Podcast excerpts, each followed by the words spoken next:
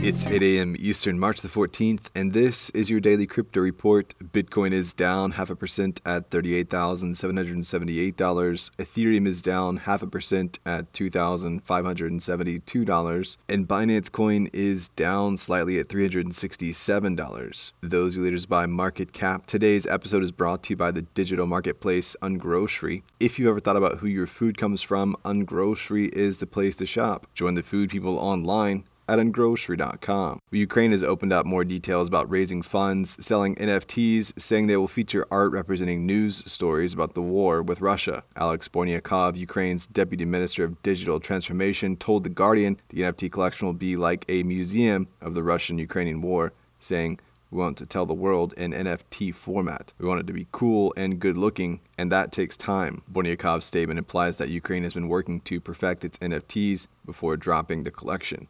Well, Japan has set penalties on crypto exchanges for violating sanctions against Russia with fines that could reach as much as $8.5 thousand.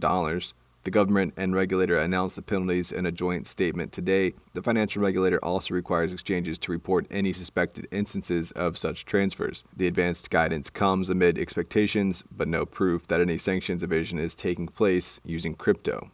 Well, the new Mila Kunis back TV show is handing control over to NFT holders following a debatable run with Stoner Cats. Kunis is debuting the Gimmicks, an animated wrestling show self described as South Park meets WWE. The show follows a group of washed up wrestlers longing for former glory. The NFT component comes in the form of a choose your own adventure mode for owners of the show's NFTs, allowing holders to vote on the direction of the show's plot at the end of each episode. The NFTs go on sale March the 18th on the show's website and will be free to mint on the Solana blockchain. Kunis' new show is being created in partnership with Web3 animation studio Toonstar and is written by Dave Ellenfield and David Wright, who previously worked on shows like Family Guy and The Simpsons. And finally, Solana based NFT marketplace Magic Eden has raised a $27 million Series A round led by Paradigm, the round included Sequoia and Solana Ventures. Magic Eden claims to be the largest NFT marketplace on the Solana blockchain, having surpassed transactions volume of more than 7.5 million SOL over the last six months. Magic Eden said it will use the funds to build out a gaming vertical and launch an NFT mobile app for the browsing, minting, and trading of NFTs on the go.